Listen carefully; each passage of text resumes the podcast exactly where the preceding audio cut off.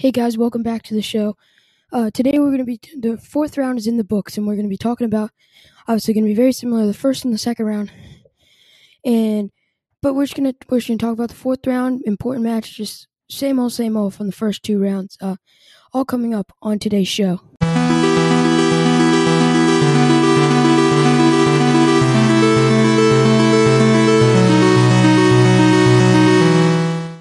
So the first thing that we're going to talk about here on today's show is the, what I think is important. Now, r- first thing, most importantly, Roger Federer has pulled out of the French Open. He says, quote, after discussions with my team, I've decided I will need to pull out of the French Open today. After two knee surgeries and over a year of rehabilitation, it's important that I listen to my body and make sure I don't push myself too quickly on my road to recovery. I'm thrilled to have gotten three matches under my belt. There is no greater feeling than being back on the court. See everyone soon. Now, after that, now there's there's there's either a side where he said it's okay, I'm I'm fine with someone's fine, people are fine with it, and then people are like, people have mixed feelings over it. Now, one side could be you're fine with that. That's great. He's just trying to test his body, get back onto the court. Uh, and at a Grand Slam, it's best three out of five sets, is one of the best places to do it. Or you're like, he took a spot from one of the young younger players and he didn't even necessarily attempt his fourth round match against Matteo Berrettini. Um, now the reason now personally, either way, I mean I, I don't really have a, a side to this, but very recently, now I I used to always like Federer, but I'm really just an Nadal fan. Um, but I've I've wanted Federer to win even more, and if he's gonna, he came into this tournament saying I know I'm not going to win it. Um, and if you come in saying, no, I'm not going to win it, then why don't you at least try to play your match? Um, but I hope everything for his health. I mean, he's probably planning, in my opinion, he's probably going to plan to retire at Wimbledon, um, which is why I think he wanted to test this year, either next this year or next year. He's hoping to make a good run at Wimbledon, and he wanted he wants that to possibly be where he says goodbye. Um, but I don't really have necessarily a side on this. But there's just it's just people can be happy with this decision or mad with this decision. Um, but it's just either way, uh, he is pulled out of the French Open. The second thing that we're going to talk about is Serena Williams has is yet she she is not able to pull through here. It just seems like it's getting to the point where the younger players are getting the best of Serena. Serena is not as good as she used to be, and it's it's it's showing out there on the court. Uh, Elena Rybakina uh, is play, was playing in her first ever fourth round uh, Grand Slam match, and at only 21 years of age, in just one hour and 17 minutes, downs Serena Williams 6-3, 7-5. She had 21 winners and four aces, converting on five of seven break points. Now, I've seen that uh, Rybakina uh, has been is a very very confident tennis player, and it seemed to show in this match. Yes, she she called Serena a legend. Now, Serena obviously is a legend, but not as of recently. Uh, Serena has been in four Grand Slam finals uh, in the past few years. Uh, is not able to get the 24th, and that hunt will still continue with Rybakina going into her first ever uh, Grand Slam quarter final appearance. The 21 seed uh, will have to play Anastasia Pavlyuchenkova. Uh, not to mention a very she's been very very hot in this tournament, beating Victoria Azarenka and Aryna Sabalenka. And Sabalenka really has been very very good as of recently. So that that's a big big win. And not to mention Pavlyuchenkova will play Rybakina, and they are doubles partners in this tournament. That's just something something to say. Uh, it's kind of kind of a coincidence, kind of funny, but but you know, um, I think that'll be a very very good match. Um, because not to mention, uh, Rybakina has a couple of good wins here too. Uh, beating uh Serena Williams, obviously, and in my opinion, Habino is a very very good player. Um, not to, uh, but but they will be playing that match tomorrow in the quarterfinals, uh, first ever quarterfinals for Bakina, and gets one of the bigger wins of her career, uh, downing Serena Williams in only two sets. Another match that we're going to talk about is Maria Sakkari. Uh, can you call it an upset? I mean, she's number 18, but she she beat Sofia Kenin uh, very, very resoundingly. Uh, it was 6-1, 6-3 for Sakkari, and um, but but my main point for this match is Kenin went down 2-0, and you could just sense the frustration and almost like a lack of belief that she was going to be able to win. She wasn't playing well off the bat, but then it just didn't seem like she thought she had a chance anymore. And then perfect on the other side, Sakkari thought Sakkari thought she had a very very good chance to win. Thought she was playing well and kept getting herself pumped up, um, and and kept herself positive, uh, focused on the match and continuing to dominate. And that's what the turning point was in this match because Kenin obviously had a lack of belief uh, wasn't playing her best tennis, but uh, her her um her emotions were showing that she wasn't playing her best tennis, and that definitely can help. Um, now we already know how competitive um, and how confident Sophia Kenin is, but she she uh, went down early uh, after uh, Sakkari came out guns blazing, um, and just couldn't couldn't get it done. She she uh she just wasn't playing her best and she showed that and and it didn't help her getting frustrated. And Sakkari on the other hand was playing very very high level tennis. Uh Sakkari got the best of Kenin today and she'll move into her best ever finish uh, and to be continued at Roland Garros in her career. Um, very good win for her. Uh, already had beaten Elise Mertens in the last round and then now beaten Kenin in the fourth round. She has to have a heck of a lot of confidence uh, going into the quarterfinals. Um, Sakkari gets the win 6 3 or 6 1, 6 3 over Sofia Kenin two sets to none against a very, very good young Lorenzo Musetti. Uh, Djokovic, despite a shaky start, able to, well, could you call it getting it done? Musetti pulls out with an injury at 0-4. Was it a true injury? He seemed to not be playing nearly at the level he was in the first two sets after winning them 7 6 7 6. Uh, but Djokovic uh, was kind of returning to his old ways. Uh, in the first couple of sets, Djokovic just couldn't. Um, he was hitting lots of unforced errors. Um, just a shaky start, shaky, shaky start. Um, but he was six of six on break points in the third and fourth set. Won those two sets 6 1, 6 0 just started cruising on this very young Lorenzo Musetti. Musetti is going to be a great player for years to come, but obviously, I guess with the injury and just in general, I guess in that third set, just the experience, lack of experience, uh, lack of making. I mean, it's he hasn't made it this far in a Grand Slam. He's only 19 years old. Um, but Djokovic moves on to the quarterfinals after shaky start, but ends up playing a good match towards the end. Um, he had 24 backhand unforced errors, 10 forehand unforced errors in those first couple of sets. Um, given Musetti really, he left the door open for Musetti, and Musetti took that and took the those two sets. But then it kind of turned around. It was it was like a roller coaster. At the beginning, uh, Djokovic was not playing very well, and then it turned over to Musetti was the one not playing well. Uh, Djokovic ended up playing a pretty good match in the end, but he's going to have to play at an even higher level if he's going to want to beat players and possibly take this Roland Garros crown from Rafael Nadal. Other wins on the women's side include uh, Coco Gauff into her first ever quarterfinal at a major at only 17 years of age, beats a very hard hitting, very good Ons Jabeur 6 3 6 1. Swiatek uh, beats a defending champion, beats Kostyuk, uh, an 18 year old, into her first ever fourth round at any major, uh, 6 3, 6 4. What a great tournament for Kostyuk. Um, and Sloane Stevens falls 6 2, 6 0 to Krejcikova. I don't know how to pronounce that. I'm sorry. Um, um, and on the men's side, well, actually, uh, Pavlyuchenkova gets a very good win against Victoria Azarenka.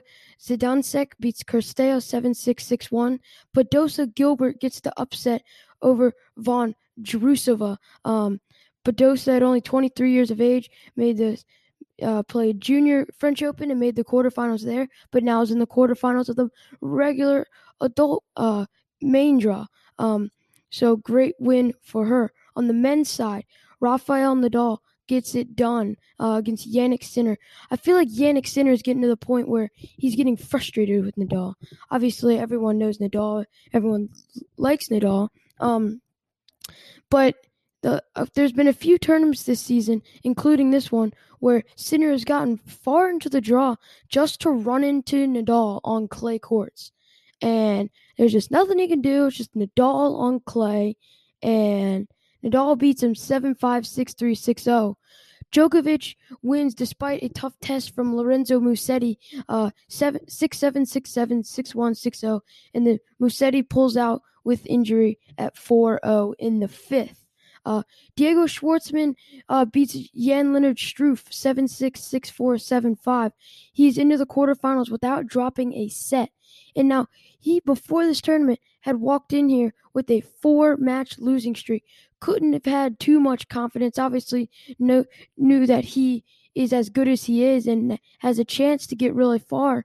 But uh, with a four match losing streak, you can't have top of the line confidence, but he, he's probably brimming with confidence now, especially after beating Jan Leonard Struff in straight sets. Uh, Struff beat uh, uh, very good young Alcaraz Garcia, and uh, not to mention Rublev in the first round. Uh, Jan Leonard Struff, already 31 years of age, but I see a very, very good push from him. Uh, this has been a very good tournament for Diego Schwartzman. Um, and other and obviously Federer pulled out. Um, but uh, Berrettini will now be in the quarterfinals because of that. And uh, Stefanos Tsitsipas beats Carreño Busta uh, in straight sets. Uh, I kind of expected that one to be a little bit closer because Carreño Busta has been playing very, very well lately. And Davidovich Fokina beats another player who's been winning already 30 years of age, but has been winning so much more. Uh, he made it to the fourth round of the U.S. Open last in, in 2020 and is now into the quarterfinals at uh, Roland Garros at only 22 years of age, but will have to face a tough test in Alexander Sasha Zverev. Um, but uh, not much else to talk about. Zverev obviously beat Nishikori. Medvedev beats Garin. Um, but for for tennis, that's all there is to talk about. And I'll, I'll talk about the quarterfinals, uh, and semifinals and finals for men's and women's uh, when they come out. Intro 2.0, we are be going to be combining uh, the first games of the second round of the NBA playoffs along with Roland Garros in this episode. Surprise, but yeah, I I I, I didn't do the last couple of games because I've been focusing on Roland Garros. Um, but I'm gonna give it back to you guys because it seems like based off the plays it's got, you guys enjoy that one, and I'm gonna put it in here in this episode.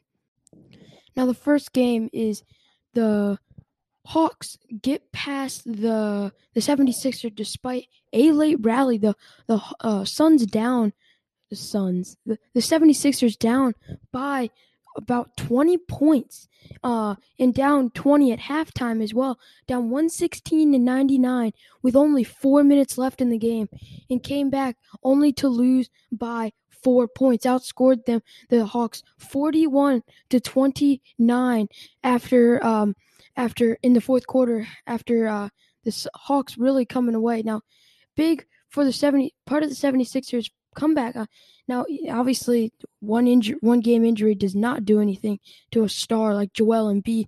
Comes back uh, and scores 39 points off of 12 of 21 shooting with nine rebounds, uh, two offensive rebounds, and four assists. Um, uh, the the uh, this is a very very big game for the Hawks. Now, personally, this Hawks team seems very seems very very scary. Um, uh, just because now you the Hawks, I expected that first round series, the Knicks and the Hawks, to be one of the best series in this year's playoffs. Um, but the Hawks get them four to one, four to one, uh, in only five games. Um, and so that that wave of confidence, um, beating beating the Knicks even in Madison Square Garden, that's a very tough environment, especially in the playoffs. And they had to be louder than ever this year because the Knicks hadn't been in the playoffs in a while. Um, but they they'd even score very very even scoring. Uh, 21 points from John Collins, uh, 35 from Trae Young. Obviously, he has to have a great game. He's the the player of this team along with John Collins and everyone else. This, it's just a very great Atlanta Hawks team. Um, and Bogdanovich, uh, 21 points again. I I've said it before. Towards the end of the back end of the regular season, Bogdanovich has just been very very good. Um, and he can and he p- pulls it into the playoffs. And they they played uh very very well. Uh, now for the 76ers, they they had some very good scoring. Ben Simmons had 17 points and 10 assists. Tobias Harris with 20. Uh, Joel Embiid obviously with the 39, despite the one game absence. Um, but this will be a very good series and the 76ers are really going to have to try to get uh, game two in their building because the hawks have already broken serve once in, in philadelphia um, but great first game uh, and this is shaping up to be a very very good second round series two teams that dominated their first round series uh, well i guess the sixers and the hawks did too uh, a lot of a lot of teams in the first round really it didn't really take them very long to win the series. But anyways, uh, the the wait, oh yeah, the Bucks and the Nets. My bad. uh, the Bucks versus the Nets. Uh, the the Nets get the win by eight, despite James Harden going down after only one minute of basketball. Um, uh, now it was a very good game, but but the, the, part of the difference seemed to be the Bucks shot six of thirty from three point land. Now, yes, Giannis still had thirty four points for him, uh, and there was a lot of scoring from. There was not a not too much scoring from Khris Middleton. He only he only shot six of twenty three. So, in my opinion, three point scoring and the shooting uh, just wasn't very good. Like he was over five from three. Uh, PJ Tucker was one of four from three. Uh, Giannis actually shot two of five from three. A little surprising. I I'm sorry. I, I just don't think Giannis is is, is the greatest shooter out there. Um, but the the the the Nets took the task, uh, especially Kevin Durant and Kyrie Irving. Uh, had to, knew that they they were going to have to step in with James Harden hurt, especially against a very very good Bucks team. Um, and and this this is when it's most important. This is the playoffs, not only the first round but the second round. Uh, this for the conference finals and then the NBA finals. Um, but Kyrie Irving had 25 points. Kevin Durant had 29. Not to mention Joe Harris with uh 19 of his own.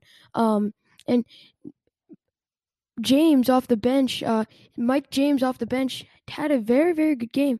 Uh, he's from Eastern Arizona College, a junior college. It's his first season in the NBA and had 12 points off the bench for the Nets la- the other night.